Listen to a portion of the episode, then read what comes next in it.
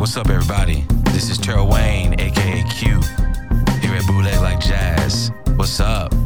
Uh, I want to give a shout out. Hey, if you're ever in Houston and you're looking to go salsa dancing or take some classes, or you're in Houston um, and you want to also learn bachata and other dances, check out Raul Orlando Edwards at Strictly Street Salsa. Uh, good prices, great classes, um, and good locations where the studios are at. So yeah, go check him out, strictlystreetsalsa.com. Um, uh, he's got a lot of great things coming up as well. Um, also, shout out Nuestra Palabra. What's up, KPFT?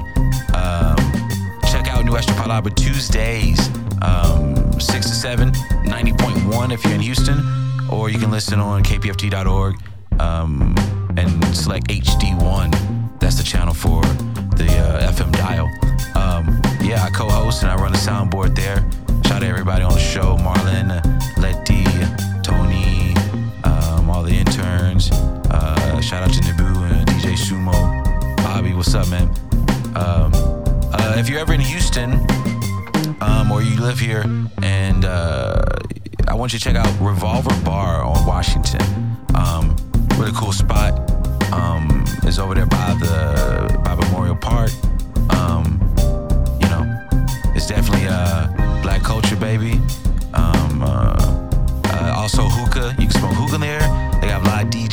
And um, good vibes that go on there.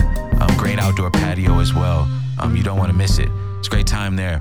Um, also for food, uh, you should check out Kuchada here in Houston. It's over there on uh, Fairview, um, near um, uh, what's that, uh, Westheimer and stuff like that. Great spot there. Uh, so uh, there was this incident at this high school here in Houston where uh, the APs thought that it was a great idea, associate principals, right? Thought it was a great idea to um, uh, cut, uh, not not cut, but uh, draw on a, a student's head, scalp, hair. Um, apparently, um, he had a um, a uh, uh, you know a haircut style design that wasn't uh, a part of the dress code. So they step in, say something, whatever, and I don't know how, but uh, they ended up deciding to, you know, take a permanent marker and draw in the design. Um, I guess trying to, you know, not make it visible. So this is this brings up many topics. This brings up dress code. This brings up culture expression. This brings up free speech. This brings up the public school system. And first of all, no one size fits all. Okay. Uh, number two, um, the dress code conversation isn't easy. Should girls cover up more versus should should males check their privilege? You know. Then what about haircuts? How expressive can a student be? What about that student's free speech? And is this really disruptive to the class, school, and faculty, right? So, why in the heck did they think that it was a good idea to draw on this kid? You know, even considering all those things, how? You know, like I don't get it. Um, that would not happen if I was at that school. Pure and simple. Um, but you know, this really brings up, you know, a conversation about black expression because the kid was uh, African American.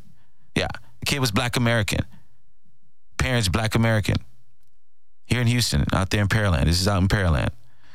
not, I don't, you know, I'm not gonna tell you school. Go find it online if you want, whatever, whatever. But like, you know, as somebody that's worked in the school system, like, um, it, it, it black expression, aggression, brown expression and aggression, um, you know, are feared.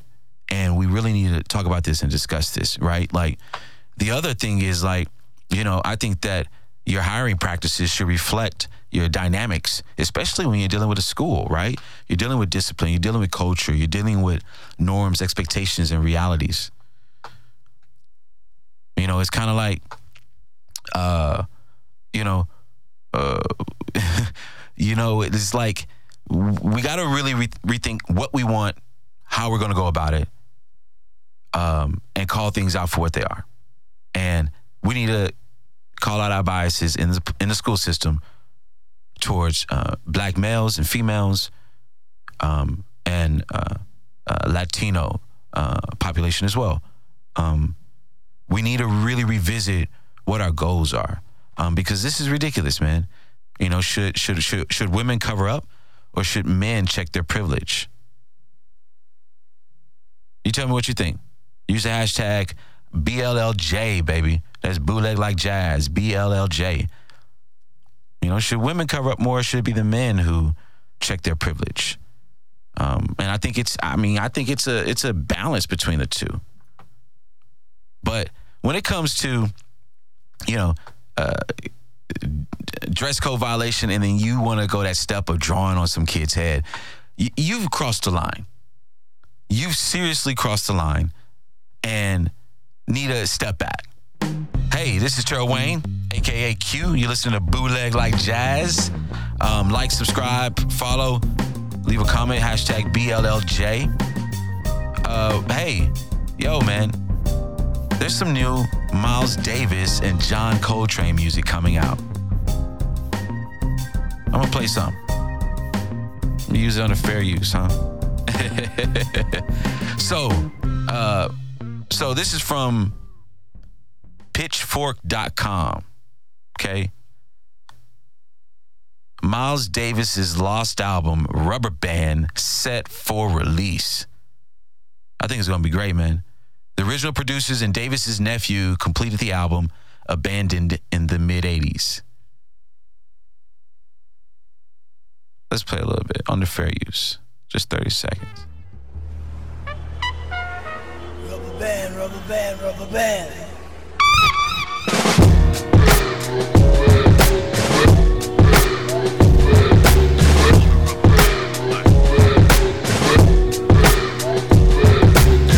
Yo, I think that's gonna be live, man. I can't wait to hear it. Looks like it got about 11 tracks on it. Um, so yeah, be looking out for that. Check that out. And then Miles Davis, I mean uh, John Coltrane. Um, yeah, my bad. uh, this is from NPR. It says uh, a lost album from John Coltrane with thanks to a French Canadian director. Um, let's check out a little bit of it. It's called Blue World.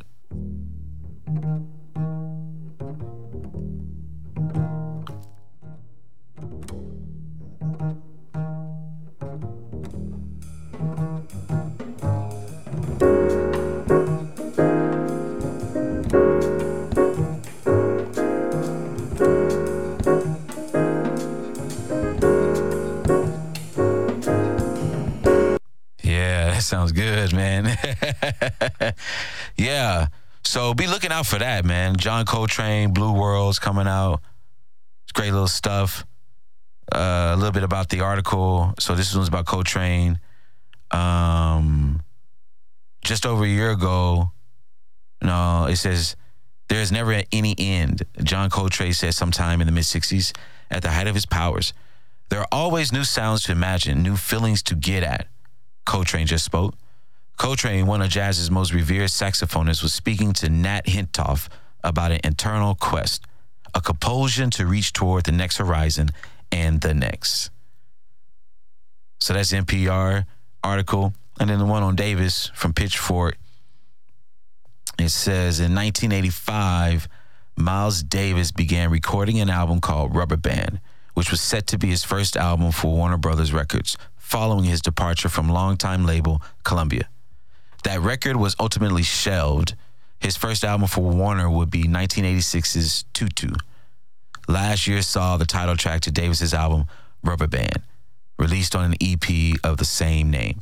Hey, tell me, what's your favorite Miles Davis album or Miles Davis song? Use the hashtag BLLJ and tell me what's your favorite John Coltrane album or song. BLLJ. Use the hashtag BLLJ. I, I, love Love Supreme, man.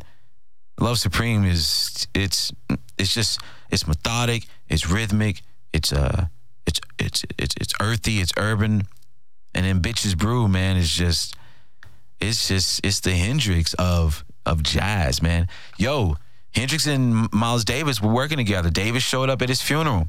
Davis uh, showed up at Jimi Hendrix's funeral. Miles Davis did. Real talk. Listen, man. Jimi Hendrix is my that's my that's my that's my dude. I love his music, man. I can listen to his music almost anytime, anywhere. You know what I mean? Um, the thing for me that um, got me to really like like Jimi Hendrix was uh, his voice. Um, I, I had gotten a lot of you know jokes, got picked on a lot about my you know about my voice um, as a kid uh, and even as an adult. And uh, when I heard Jimi, and this is like I, I you know I, I, first hear Jimi a few years after high school. Um, I'm like, yo, man, that sounds like me. I mean, I remember when I first heard him talking and singing. I, I, turned and I was like, "Is that that sounds like me on the microphone? That sounds like me when I hear myself on a, a, voicemail." So this is back, um, you know, when you know there were voicemails on home phones, right? I used to hear myself. I'm like, "What the hell, man?" You know, like I didn't like how it sounded, you know. And then people also would say shit, you know. Uh, so for me, Hendrix, I identified and connected with him right away because of that. Um, and then his music just was, um, and his freedom of expression was, was, uh, was, was everything. Uh, I remember distinctively, um, I was driving back from Dallas to Houston just after an orientation at U- University of North Texas. So that's where I would uh, eventually graduate college from. Um, and uh, um, I had driven back from Dallas um, to Houston from an orientation to get set up and get ready for, you know, the fall semester. And it was storming. And I remember listening to um, the Blues album and the Band of Gypsies album. And that coupled with what I knew known about him and the fact that it was a thunderstorm and I mean just a a dazzling display of of lightning strikes it just enamored me to him and I really just like tuned into his music because all I had to do was drive and you know that's it I, all I could do was you know focus on the road and focus on the music I mean for me it was you know his freedom his his bends his his use of um, using the instrument as a as another tool for manipulating sound or conveying the feeling and emotion that he wanted to convey. You know that that that grappled me, man. And then his live performances. You know, so for me, there was a time when I I I, I split right from really listening to his studio albums differently than listening to his live albums and I and I got him. I, I got it. I understood what he was trying to say. I understood what what what what what, uh, what he was trying to convey, and it helped. And and listening to him live helps make helps helps you understand him in a, in a whole other way. I loved how he continued to um, manipulate um, um, um his songs to different shows, to different venues.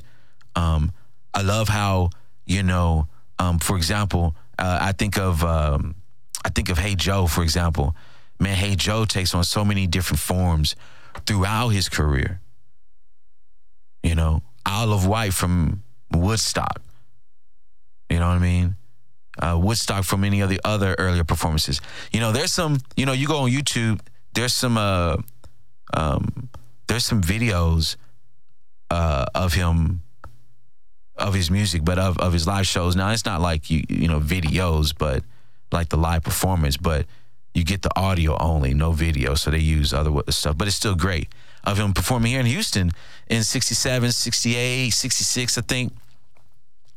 And I mean, you hear him then compared to Woodstock, you hear him then compared to uh, Atlanta Pop Festival, you hear him then compared to Monterey. You hear him then. uh, at, at Fillmore for a band of gypsies. I mean, you you you, you got to give the man his props, bro. You know, and it's like we were also witness to, uh, you know, to, you know, that very, you know, raw, uh, um, creativity just explode and and um you know share with us. You know like band of gypsies man that's the that's the album bro. Dude i mean just who knows?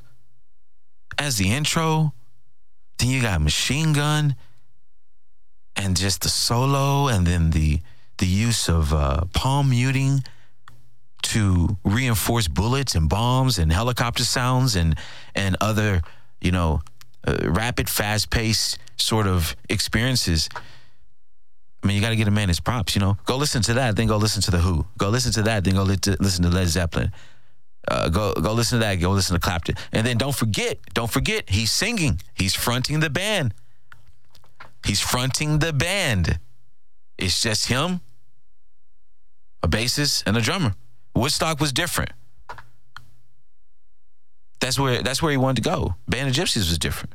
That's where he wanted to go. I love that man. When I found out who uh, Buddy Miles was, that just that just that just it just helped understand Jimi Hendrix and what he was trying to accomplish and those and the times of you know that was going on socially, that was going on in terms of civil, rights, politically, um, economically. Um, you begin to understand that Hendrix was and um, fully knew he was black. Um, that uh, injustice anywhere was a threat to justice everywhere. He's the one that said, um, when the love of power overcomes the power of love. No, no, no. When the love of power, when the power of love overcomes the love of power, the world will know peace. Um, you understand Machine Gun totally different when you hear that song. When you hear when you hear him say that, when you understand that that that was him that says that, right? Um, you, you, you listen to uh, um, Voodoo Child differently. Um, you you you you understand tax free. You understand so many other songs in a whole another way. You know, um, when you understand. Uh, when you when you understand that you know power love you know can they coexist? Can they exist together? And if so how? What are the checks and balances? How do you how do you maintain that right?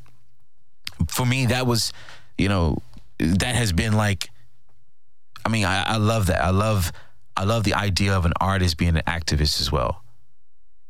Like, um, I mean, dude, Band of Gypsies was a political song, right? Like, I get, you know, I mean, I get ads from, you know who.